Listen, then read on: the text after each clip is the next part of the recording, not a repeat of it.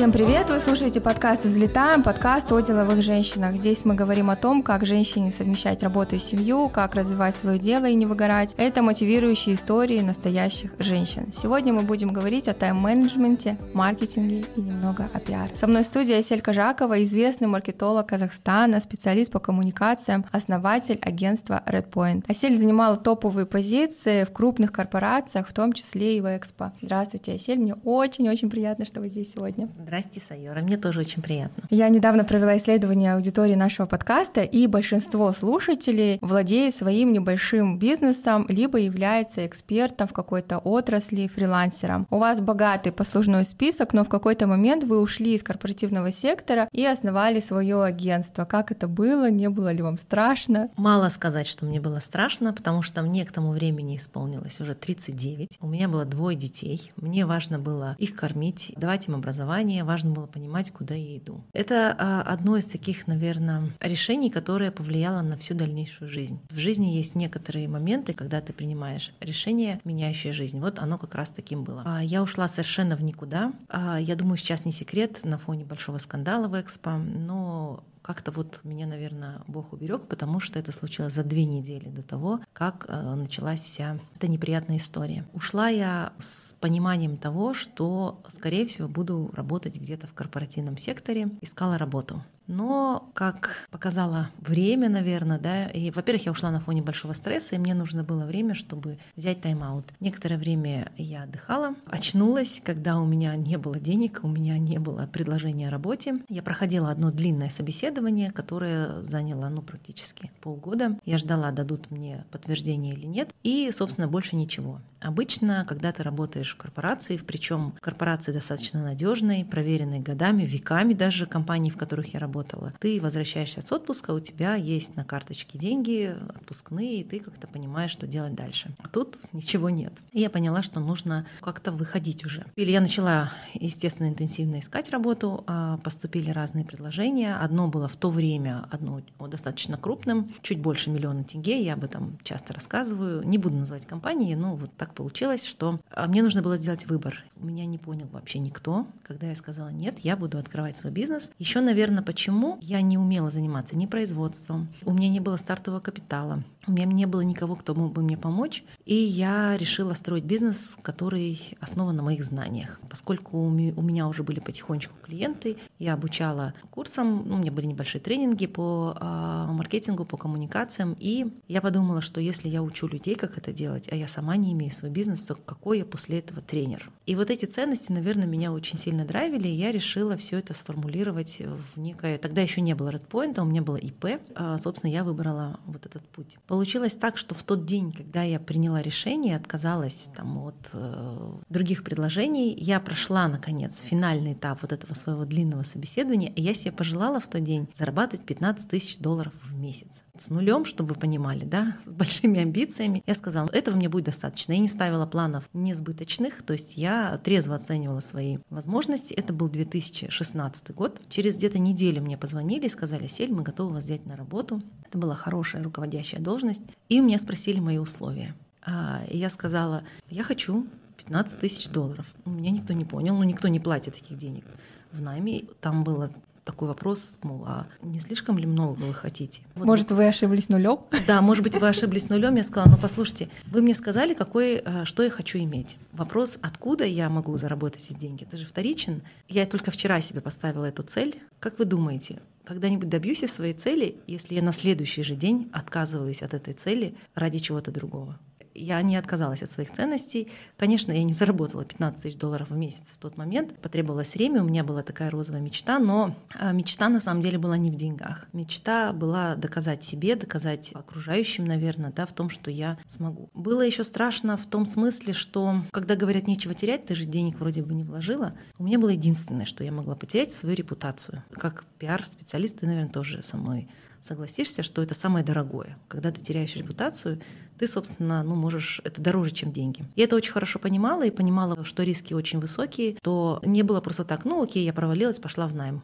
Это было потеря своих ценностей. Вот в этом, наверное, была большая сложность. И еще в том, что я привыкла, что за мной стояла большая компания. Вот я представлялась, здравствуйте, меня зовут Асель Кожакова, я работаю в General Motors, там заместитель генерального директора. Ну круто же круто, и как бы двери открываются. Когда я говорили, что я работала в Экспо, у меня было много друзей, меня все страшно любили, я была популярна, и я считала, что это потому, что я такая классная. Люди любят не человека, люди любят должность. Я и... понимаю, о чем вы. Я тоже, когда работала в Самруке, у меня было очень много друзей. Да, и мне приглашали на кофе, на чай, это было как-то так классно. Тут в один день же все замолчало, и ты стал вот сам по себе, вот все, ты сама по себе одна. И тогда я поняла, что единственное, что я никогда не потеряю, это себя.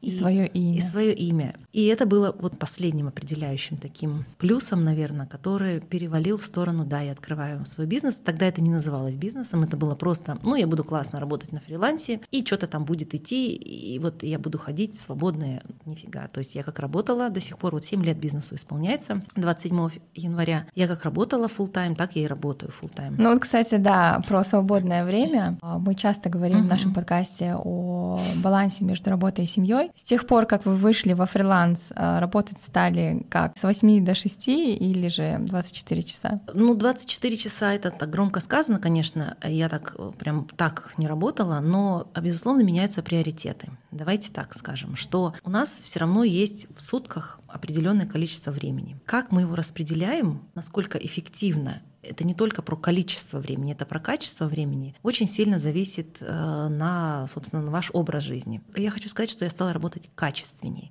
То есть в единицу времени я стала делать намного больше каких-то дел, в том числе для себя, нежели я делала раньше. Очень многие рассуждают, и я сейчас не хочу никого осуждать, но я просто делаю вывод, который я вижу вот время как бы идет, мы на работе сидим, ну, да, мне там нечего делать, мы пошли кофе попили, чай попили, а зарплата идет. Вот я как человек, который, у которого свой бизнес, который работает на себя, я не могу себе этого позволить. Я сейчас не говорю про моменты, когда ты отдыхаешь, а про моменты того времени, которое ты используешь бесполезно. Потому что я понимаю, что если я сегодня не сделаю, завтра за меня никто не сделает. То есть есть вещи, которые я должна делать сама, это развитие бизнеса, это встречи, это те же образовательные вещи. Есть вещи, которые делают мои коллеги, потому что без команды мы никто вообще. И я понимаю, насколько эффективно они используют свое время. Есть вещи, которые можно вообще оказалось не делать. У нас нет длинных совещаний, например. То есть очень часто время тратится за совещаниями, за какими-то посиделками, чаепитием и так далее. И, соответственно, в 6 часов ты можешь быть свободен.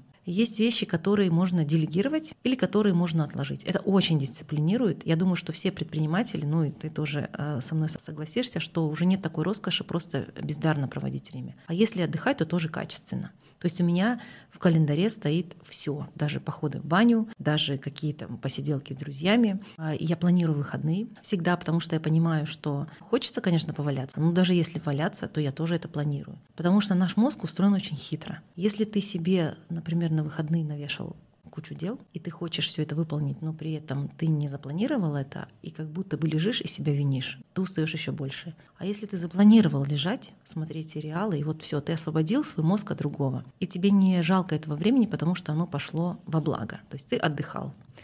Но если же ты отдыхал и думал, что ах, надо мне еще вот это сделать, вот это сделать, ты еще больше устаешь и не отдыхаешь. Ну, Асель, кстати, вот. знает про тайм-менеджмент в бытовых условиях, наверное, да. абсолютно все, угу. потому что 10 лет назад вы выпустили свою книгу «Хозяйка времени. Тайм-менеджмент в домашних условиях». И я помню, что это был абсолютный бестселлер в Меломане, невозможно было ее купить. Это был, по-моему, 2012 год, насколько я помню. А вы разработали тогда свою авторскую методику по тайм-менеджменту в домашних условиях условиях на основе именно на базе каких-то маркетинговых знаний своих. Вот расскажите про эту методику. Я маркетолог по образованию. Все, что я знаю и как я выстраиваю свою жизнь ежедневно, это как раз про планирование. Я заметила, что очень часто тайм-менеджмент выстроен на том, каким образом свое время использовать в рабочее время. Ну вот мы запланируем дела, там есть и Глеб Архангельский в свое время очень много об этом говорил, Дэвид Аллен со своим uh, Getting Things Done, да, очень много, и они все в основном на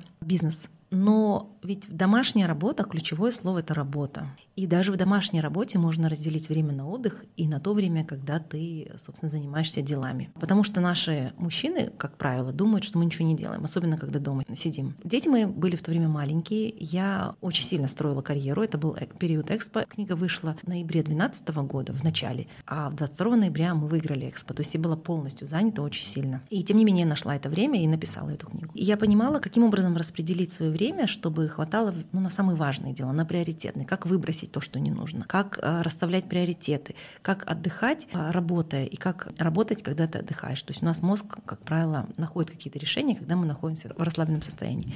Что-то меня торкнуло. Это было начало инфобизнеса. Это такая интересная история. 2010-2012 год. Мне в руки попалась книжка покойного уже Николая Парабелума. Его в России называют «Отец инфобизнеса». А, я удивлялась, как человек из ничего делает такие классные штуки. У него был сайт infobiznesfotu.ru, и я все там прочитала и купила книгу, которая называется «Как написать книгу». Только торкнула, что я буквально за два месяца ее написала. Потом оказалось так, что мне стали писать совершенно незнакомые женщины со всего Казахстана. У меня даже была авторская колонка в домашнем очаге. Я вела ее целый год, рассказывала про тайм-менеджмент. Они меня поддержали. Несколько глав опубликовали там. Это было печатное еще издание. Я испугалась, потому что я ни разу не коуч, не психолог. А вы понимаете, что тогда это было не настолько популярным. То есть люди не зарабатывали на этом, люди не понимали, что такое коуч, и не ходили к психологам. А ко мне стали обращаться женщины с различными жизненными ситуациями, к которым я была не готова. Ну, у меня ответственность достаточно высокая, кто я такая, чтобы их учить. И я свернула эту деятельность, потому что подумала, что ну все, это пик, думай, куда ты хочешь идти, развиваться, э, где вообще твое дело, которое ты любишь. И я выбрала свой любимый пиар, коммуникации, маркетинг и продолжала заниматься экспо. Прошло 10 лет. В конце прошлого года я совершенно случайно решила вернуться к этой книге. Я ее открыла, и, честно, я ошалела. Потому что те вещи, про которые я писала 10 лет назад, а именно про личный бренд, там я его называла self-брендинг, про смарт-планирование, про свод личный анализ себя самой. То есть сейчас называется распаковка личности, сейчас называется вопросы там про себя, узнай себя, есть э, методики я, концепция, ну то, то, чем сейчас многие занимаются. Я об этом писала 10 лет назад, ну интуитивно, скажем так.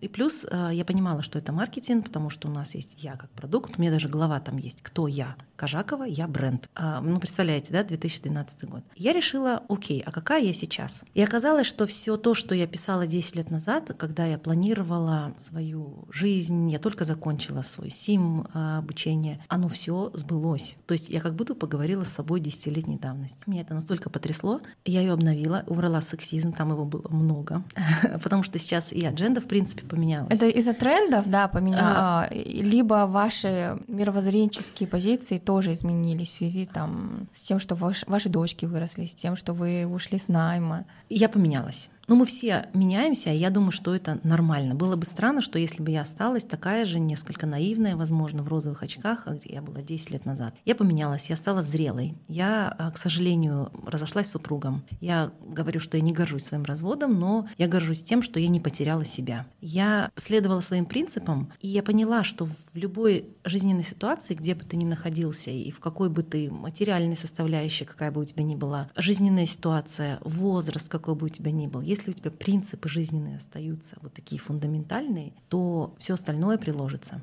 по сути, ну вот эта феминистская адженда, я тогда еще говорила, нет, я не феминистка, а потому что я не понимала, что это такое. На Вы более деле... того, там благодарили своего супруга да, за то, что да. он позволил вам написать эту книгу. Да, но на самом деле он ее даже не читал, он сказал, я эту ерунду читать не буду. То есть я хотела казаться, а не быть, и я поняла, что, наверное, я ну, где-то лукавлю. И еще именно поэтому я не хотела рассказывать о ней никому, ну как бы мне было немножко стыдно. То есть я вроде как говорю одно, на самом деле я все-таки делаю очень многие вещи сама и продолжаю это делать. И тогда тоже это делала и зарабатывала, и содержала семью. И, ну вот как-то в моей картине мира нельзя было говорить плохо про супруга, и я этого не делала. Ну и до сих пор не делаю, потому что мы разные люди, мы просто каждый пошел своим путем. Дай Бог ему счастья, его семье и его детям. Но я сейчас хочу больше сказать с позиции себя в том, что вот эти принципы оказались какими-то прям я не скажу правильными, но это, это э, принципы, которые мне лично помогли не потерять себя. Я ее обновила, поэтому доработала. Там, кстати, не было социальных сетей в то время, ни Инстаграма, Фейсбук только начинался. Тогда я была на форуме, общалась с девушками с форума, и вот это как-то все выросло в другое. И у нас поменялись хронофаги, у нас добавили социальные сети, у нас вот дум-скроллинг, в принципе, скроллинг ленты,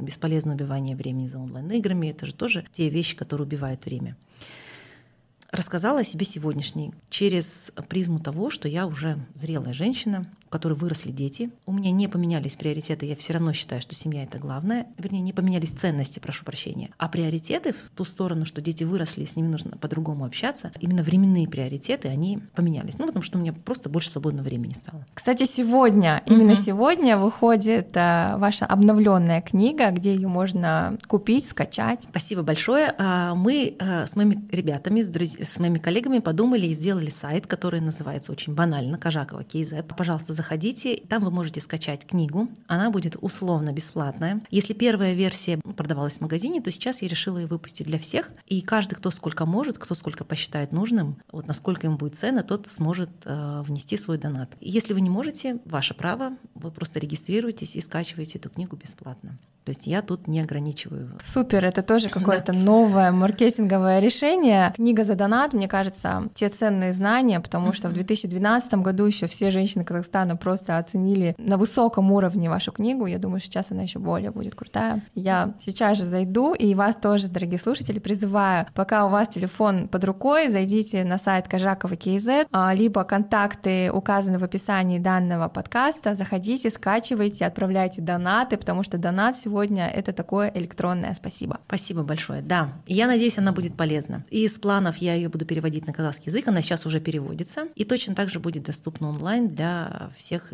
желающих, кто захочет ее скачать. Но книга не только на самом деле для женщин, я пишу ее с точки зрения женщин, потому что мне просто ближе именно жизнь женщины. Но по сути там очень универсальные правила, они такие юнисекс, абсолютно не относятся к, там, к разделению мужских и женских обязанностей, потому что я считаю, что все-таки каждый должен внести свой вклад. Ну вот за это время выросли ваши дочери. Как вы думаете, переняли ли они эту систему тайм-менеджмента? Я думаю, что они меня постоянно слушают, но я же на фоне все время им говорю, потому что именно планирование мы с младшей дочерью, например, разговариваем, и она точно так же, как и я, планирует сначала она пойдет, например, вот у нее школа, потом она пойдет сколько-то времени на дорогу, успевает она перекусить, не успевает. Она говорит, ага, тогда я по дороге зайду в кафе, если нет, я возьму с собой, иду, либо там перекушу, чтобы у ней было время и силы за три часа сходить на тренировку, потому что ровно за час до тренировки кушать нельзя. То есть она планирует это и уже смотрит заранее. И это внутри встроено,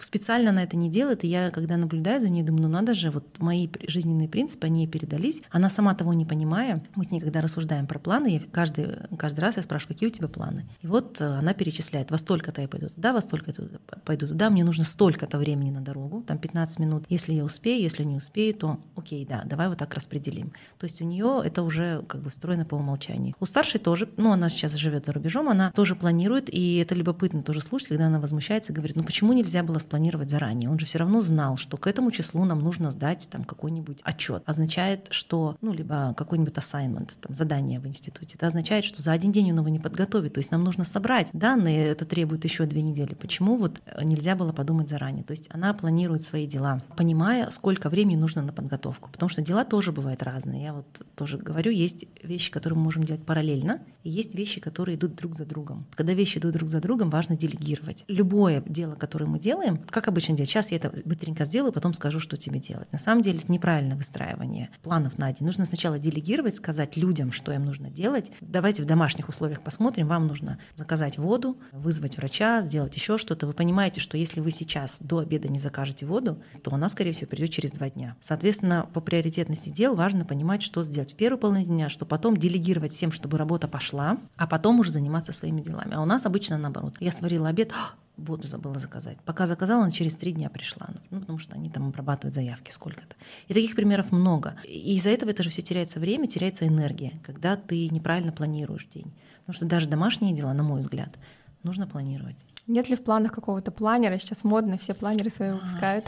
Да, я знаю. Ну, посмотрим, куда все это приведет. А, почему я вообще вернулась к этому, поскольку я все-таки маркетолог и я занимаюсь другими вещами. Мне захотелось чем-то поделиться. Это вот как громкие слова, наверное, но про предназначение. Вот а что я могу дать, какое наследие останется и чем я могу быть полезна. И я предполагаю, что это возможно будет. Не могу сейчас сказать, что вырастет из этого тайм-менеджмента, но я думаю, что это все равно пойдет во благо и опять же поможет мне еще раз, наверное, пересмотреть какие-то свои жизненные рутину да, и ценности. Кстати, книга не только про, про тайм-менеджмент, она больше про ценности. Я там тоже пишу, что есть шесть уровней планирования. Как правило, все застревают на первом, это на планировании дня. Но этого вообще недостаточно, потому что э, есть более высокие глобальные цели, которые мы каждый день, как маленький кусочек, он как кирпичик, он складывает большую картину. Поэтому есть шесть Какие уровней. это шесть уровней? Ну вот давайте все. Вот я сейчас все расскажу, а потом будет неинтересно. Вы лучше скачивайте книгу, посмотрите. Но я скажу, что самый глубинный уровень, самый глубинный, шестой, это ценности. Все, что вы делаете в течение дня, ну как минимум и как максимум в течение жизни, должно базироваться на ваших ценностях. Если это претит, как правило, это такие вещи, по которым принимаем решение, куда поступать, например, да, выходить замуж, не выходить, за кого выходить, разводиться или не разводиться, рожать детей или нет. Ну, если мы смотрим про жизненные ценности. Либо переезд в какой-то город. Это все про то, что вы действительно хотите. И если вы хотите, например, ну, многие сейчас хотят жить у моря, но при этом а, ежедневно ничего не делают к тому, что даже каждый маленький шаг вам может помочь там, приблизить вашу мечту. Если вы этого не делаете, то не удивляйтесь, что через 10 лет у моря вы не будете жить. То есть ваши ежедневные дела не отражают вашу ценностную составляющую глобальную в конце жизни. Ну, мне очень понравилось, что вы недавно сказали, что я перечитала эту книгу и поняла, что все сбылось. Значит, система абсолютно да. точно работает. Угу. Я уже первая скачиваю, вот пока угу. сейчас идет наша запись, и вас тоже призываю, дорогие слушатели. И, кстати, вот вы, мне очень понравилось, как вы сказали, что есть вещи, которые мы можем делать параллельно. Аудиоподкаст — это как раз то, что вы можете делать параллельно, убираясь, работая за рулем или занимаясь спортом. Поэтому не забывайте оставлять свои звездочки и комментарии, так вы помогаете продвигаться нашему подкасту «Взлетаем в топ». А, но так как наш подкаст, кстати, о бизнесе, и мне бы хотелось, чтобы наш выпуск был максимально полезен нашим слушателям, и вы сейчас активно занимаетесь э, продвижением малого среднего бизнеса, делаете стратегии не только крупным корпорациям, но и вот действительно малому бизнесу. Вы даже выпустили, по-моему, свой курс, да? Угу. Расскажите, пожалуйста, нужен ли пиар, нужен ли маркетинг маленьким компаниям? Вообще, любой маркетинг — это встроенный ДНК в развитие компании. И, на мой взгляд, для малого бизнеса отдавать маркетинг на аутсорсинг это не совсем правильно, особенно когда вы находитесь на этапе развития. Потому что маркетинг в малом бизнесе — это бизнес-девелопмент. То есть все зиждется на том, как развивать бизнес. Вообще, что такое маркетинг? Классическое понимание, классический термин — это наука о потребителях. Так вот, если вы как собственник не знаете своего потребителя, соответственно, ну, вы не можете переложить это на аутсорсинг. Ну, поскольку я работаю с крупными компаниями, все спрашивают про тренды, какие существуют тренды, куда мы смотрим. И я считаю, что малый бизнес сейчас не может отставать от этих глобальных трендов, потому что, ну, во-первых, у нас после пандемии происходит повсеместно не только в наших странах, но и в целом, и в том числе из-за геополитической ситуации, и в том числе из-за событий каждой конкретной стране происходит деглобализация бизнеса, на мой взгляд, потому что мы стали больше ценить наше национальное. Если вы обратите внимание, что национальный культурный код, он просто встроен в казахстанские бренды, мы сейчас не можем от этого отходить не только потому, что это тренд, а просто потому, что ну вот все, время пришло. Если раньше говорили про бренд страны с больших трибун, говорили наши э, руководители, и правительства, и какие-то министры, то есть я почему говорю какие-то? Я работала потому, в Министерстве туризма, да, я, я знаю, о чем вы. Да, я говорю какие-то, потому что их много, они менялись, но ситуация не менялась, и вся картина шла сверху вниз. Тот же самый Рухани Жангару нам спустили сверху вниз, хотя идея неплохая. Так вот, если мы смотрим, почему будет работать бренд, бренд страны, как он продвигается, он как раз продвигается за счет разных стейкхолдеров, в том числе и за счет нас, жителей, обычной общественности, и за счет бизнеса, и малого и среднего в том числе. То есть мы, как малый и средний бизнес, сами формируем этот спрос. Ну и в том числе для развития туризма. Вот вы представьте туриста, который приезжает в другую страну, и ну, он же в Зару точно не пойдет. Он, ему нужна аутентичная атмосфера, ему нужна аутентичная еда, ему нужна аутентичная одежда и все, что он может найти только в этой стране. Поэтому в том числе и для развития туризма это просто необходимо. То есть вот большие глобальные цели, вернее, большие тренды, которые стоят, на которые малый бизнес не может избегать, это деглобализация экономики, это национальный код, а, развитие национального самосознания, в наших странах. И в качестве третьего я выделю модное сейчас слово ESG. Это Ecology, Social and Governance. Governance — это три составляющих. Я это называю восьмой П маркетинга и назвала его П планета. То есть что бизнес отдает дает в добавление к тому, что он раньше только зарабатывал. То есть социально ответственный бизнес, бизнес, который заботится и об окружающей среде, у которой встроена социальная адженда, это не обязательно благотворительность, это не только, давайте так, благотворительность. То есть если вы э, как малый бизнес говорите, например, да, мы помогаем детским домам или на Нового года подарки делаем, это прекрасно. Дело в том, что само понятие ESG, то, что вы даете планете, оно заключается еще в том, как вы ей не вредите. Это и круговая экономика в том числе, то есть то, что мы производим, то мы и пускаем в переработку. Это и экологичная упаковка, продукт, то есть все, что не вредит при производстве а, ваших товаров или услуг, вы не вредите окружающей среде. То есть это составляющая и а, ecology. Есть составляющая э, social, то есть каким образом вы ведете социальную активность. В 2017 году я была в Штатах, мы по программе женского предпринимательства, и мы ездили по разным штатам и изучали, какие сейчас тренды в развитии предпринимательства. И вот как раз социальная адженда, социальный бизнес, он очень актуальный, скажем, сейчас. И есть даже целые университеты, которые обучают социальному ведению бизнеса и даже социальному бизнесу. То есть принимать на работу людей а, с ограниченными возможностями, либо а, там кто-то при, приглашает только там, женский бизнес поддерживает, да, кто-то еще. Ну, то есть каждый бизнес делает так, как в рамках его деятельности будет встроено по умолчанию. И governance — это третья составляющая, это как раз управление внутри организации, в том числе управление персоналом. Сотрудники могут находиться в разных городах, более того, в разных странах. И каким образом их удержать, каким образом а, работать с, а, с людьми, которые постоянно ездят, ну все вот у нас очень нестабильно. Как правильно управлять организацией — это а, один из составляющих элементов governance, который может относиться к малому бизнесу. IT у нас, например, да, у них governance — это прям ключевое, то есть у них прям большие HR департаменты, которые этим занимаются. Поэтому все большие тренды, как когда я говорю, что вот рассказываю, например, с, на встречах с женщинами, предпринимательницами, ну да, это где-то там, ну нет, это не где-то там, это то, что приходит сейчас. Если раньше мы отставали от России лет на 10, а От всех там еще лет на 10, то сейчас, заметьте, мы идем прям ноздря в ноздрю, мы идем прям ногу в ногу. Все коммуникационные тренды, все, что к нам приходит Западом, оно приходит достаточно быстро. Отмахиваться от этого нельзя. Сейчас уже со всех трибун у нас в Казахстане говорят про ту же самую ESG, тот же самый национальный код. И ведь мы сами это начали понимать. То есть само население стало достаточно образованным, и клиент стал глобальным. Когда я говорю, что клиент стал глобальным, это не означает, что он может купить у вас. То есть это не обязательно ваш клиент он стал глобальным с точки зрения образования. Он легко может зайти онлайн и посмотреть, как такие же компании, как и вы, ваши конкуренты там в другой стране, что они делают и почему ту услугу там предоставляют, а здесь нет. То есть... Кстати, хороший, наверное, совет даже нашим компаниям. Они тоже могут зайти на чужие аккаунты Совершенно и верно. посмотреть, как они ведут. Совершенно верно. Ну, это если мы говорим про Инстаграм, а в целом про сам продукт, то есть у маркетинга же есть там, не один продукт, много составляющих, и не только промоушен. Важно понимать, что клиент, правда, стал очень образованным и глобальным. То есть он может сравнивать. Обратите внимание, в пандемию мы же все говорили, а вот в этой стране так, а вот в этой стране так, потому что мы читаем, мы изучаем, мы, мы требуем такого же сервиса, мы требуем такого же качества от наших казахстанских производителей, что в принципе хорошо, я считаю. Но вот вы сказали, что малому и среднему бизнесу не рекомендуете отдавать маркетинг на аутсорс. Да. Но где найти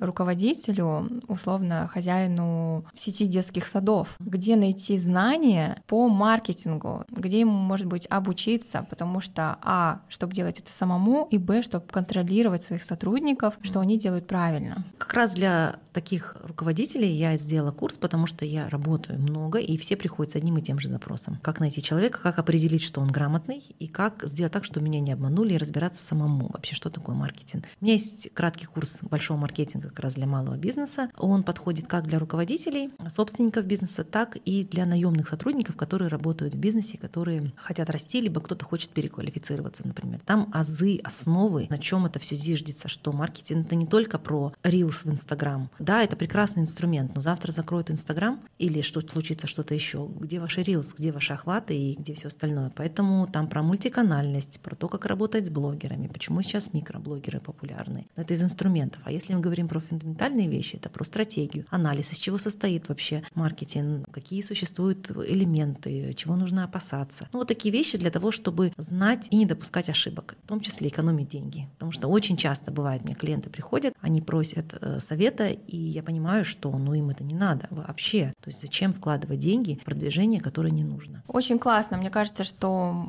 все должны пройти сначала базовый uh-huh. такой курс фундаментальный, да. Нам легко говорить людям, которые получили образование в сфере uh-huh. маркетинга, обучайтесь, там uh-huh. проходите курсы по Reels, по личному бренду и так далее, потому что у нас есть основы, мы понимаем, куда этот пазл условно встроить в общую систему. Совершенно верно. Но я вижу, что действительно многие эксперты и владельцы бизнеса проходят курс точечный, пытаются внедрить, понимают, что вся система не работает, потому что, по сути, база у них не отстроена. Угу, согласна. Где найти ваш курс? А, курс можно найти в моей академии redpoint.academy. То есть вы а, можете скачать, ну, то есть там, в принципе... Он есть... в записи? Он в записи, там здесь бесплатный вводный урок. После регистрации вам приходит бесплатный вводный урок, вы можете посмотреть и, ну, и, собственно, дальше обучаться. Он состоит из восьми уроков, заданиями, чек-листами. Там есть разные опции, можно еще дополнительно взять консультацию. Но в целом это, знаете, очень хороший фильтр, потому что когда приходят и хотят, чтобы я что-то за них сделала, вот давайте сейчас, я говорю, ну давайте вы сначала посмотрите, поучитесь, и вам будет намного дешевле, чем моя консультация, например, или мое ведение. Но бывает, что не хотят учиться, то есть надо вот сразу и сейчас. Это прям хороший фильтр, который отражает, действительно ли человек хочет понимать, вообще разбираться в процессах. Я буду обновлять курс со временем, да, у меня есть еще свои открытые тренинги, корпоративные. Но вот, вот эта база, которую по-любому нужно знать всем тем, кто ведет свой бизнес, кто хочет расти, развиваться в маркетинге, кто хочет понимать процессы и не только SMM, то есть не только ведение социальных сетей. Это один из, повторяю всегда, это один из каналов коммуникации. Какие еще каналы коммуникации? И вообще, соци... мне кажется, что у нас немного извращенное понимание, да, особенно вот в Казахстане mm-hmm. все пользуются социальной площадкой Инстаграм и совершенно забывают или забивают на другие платформы. А люди не продвигают э, свой бизнес офлайн вообще никак. Что бы вы, из какие приоритетные направления вы бы рекомендовали каналы коммуникации? Я всегда говорю, прежде чем выбирать канал коммуникации, нужно задать себе два вопроса. Даже что бы вы ни делали, задайте себе два вопроса. Первый, кто ваша целевая аудитория? А второе, чтобы что? Вот зачем вы хотите использовать этот канал? Зачем вам это нужно в конце? Какая ваша ultimate goal? Какая ваша финальная цель?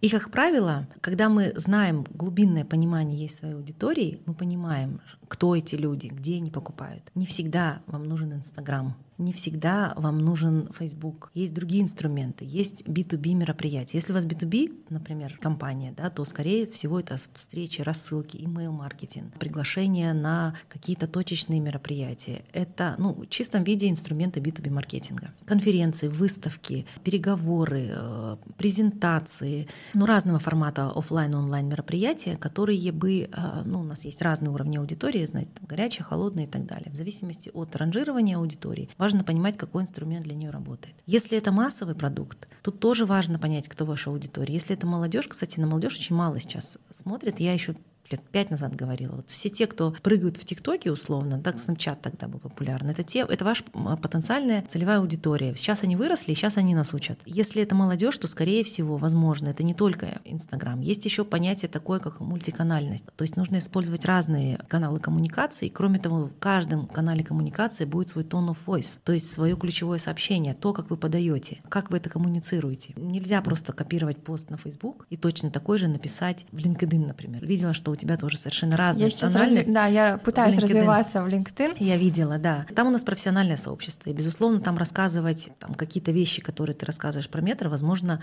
не имеет смысла, потому что там другая аудитория. Ты взяла бизнес-подход, и ты об этом рассказываешь, что есть правильно. То есть важно понимать площадку и какую информацию мы доносим на эту площадку, какую цель мы достигаем. Ну, то есть целевая аудитория следующая, чтобы что? Мы хотим что? Быть известным кем? Или мы хотим быть экспертом? Или мы хотим, чтобы про нас бизнес узнали? Соответственно, может быть, имеет смысл просто создать страницу. Не всегда, кстати, личный бренд — это панацея. Некоторые предприниматели не хотят быть фронтменом. А, кстати, вот для малого бизнеса задуматься, потому что если вы фронтмен, вам будет сложнее продать компанию. Все ваши компании будут знать по вам, и есть вероятность того, что вы и та самая репутационная надстройка, про которую все говорят, но тот самый бренд. То есть если у вас есть в планах продать, то подумайте, каким образом будет отход от этого всего, потому что вы очень неразрывно связаны. Тут есть очень много нюансов, и не всем э, нужно писать посты в Инстаграм, на самом деле. Если вы не хотите, ну, не надо себя насиловать. Есть масса других способов продвигать себя как человек-бренд. И вы знаете, да, в чем разница эксперта и профессионала? Профессионал это тот, который знает все про свой бизнес, ну, про свою индустрию, например. Вот я знаю про маркетинг, я рассказываю вот в моей компании. То есть он делает вроде как среза отчета по своей деятельности. Он прекрасно разбирается в продуктах, он может сказать, а, с конкурентами сравнить и так далее. А эксперт — это тот человек, который знает не только свою индустрию, который смотрит выше, знает макроэкономические вещи, он понимает, почему это происходит, может предсказать тренды, может сравнить, сделать вывод, критически оценить и подать это не как информацию, отчет о проделанной работе в своей компании. Мы такие крутые, запустили там пять новых продуктов. А объяснить, почему это сделали, какие существуют тренды в мире и что нужно потребителю. И сравнить это с другими как бы вытекающими отсюда индустриями, как это повлияет на развитие в целом, например, IT-рынка там, либо какого-то другого. Я рынка. поняла, что все в Инстаграм хотя бы как минимум профессионалы с натяжкой, uh-huh. как перейти от профессионала на уровень эксперта. Опять же вопрос, если мы сейчас уберем Инстаграм, у каждого из нас есть большой пласт информации, которым мы владеем. Другой вопрос, мы либо, а, не делимся, не понимаем, что это полезно для других. Наверное, нужно вытащить, ну, во-первых, профессионализ, да, то есть понять, в каких сторонах э, вы сильны, развивать эти стороны. Я очень рекомендую читать много. Причем читать не обязательно книги, ну, потому что книги — такие фундаментальные вещи, которые часто пишутся там, не быстро, да, если мы особенно смотрим такие серьезные книги. Изучать, смотреть, что происходит в вашей индустрии. Я уверена, что что у каждого из э, людей, из профессионалов, которые занимаются своей, которые являются знатоками своей отрасли, они на кого-то подписаны, что-то читают. Так вот, не просто плоско читать, а уметь сверху посмотреть, анализировать и развивать критическое мышление, сравнивать, а как это подается тут, а почему это подается там. Читать новость не как новость, а читать новость и смотреть, а интересно, почему так случилось, какие выводы, что я могу из этого подчеркнуть, как это может повлиять на меня, ну, на мою индустрию, например. Сравнивать, как это было в прошлом году. Какое-то вот такое аналитическое, критическое мышление, наверное, тоже нужно развивать. Потому что я уверена, что если вы профессионал, вы очень быстро можете вырасти до эксперта. Главное, как говорят, think out of the box. Не внутри сидеть ящика и смотреть, что там, а вот вылезти из него и со стороны посмотреть. Наверное, так. Я думаю, даже исходя из нашего сегодняшнего эпизода, uh-huh. многие подчеркнули очень много для себя, и уже, в принципе, можно определить какие-то тренды uh-huh. благодаря тому, что вы озвучили. Самое uh-huh. главное — не терять время. Совершенно верно. Вы слушали подкаст «Летаем». Со мной была сегодня Асель Кожакова. Мы очень классно поговорили про тайм-менеджмент, про новые тренды, тренды не только в социальных сетях, а вообще в сфере маркетинга, коммуникациях. Спасибо большое, Осель. Напоминаю, что нас можно слушать на всех подкастинговых платформах, включая Яндекс. У нас также есть свой телеграм-канал, где мы обсуждаем истории наших гостей, а, рекомендуем какие-то интересные статьи, а также обсуждаем тренды подкастинга. Подписывайтесь и не забывайте оставлять свои комментарии и звездочки. Спасибо большое, Осель. Спасибо, Соня.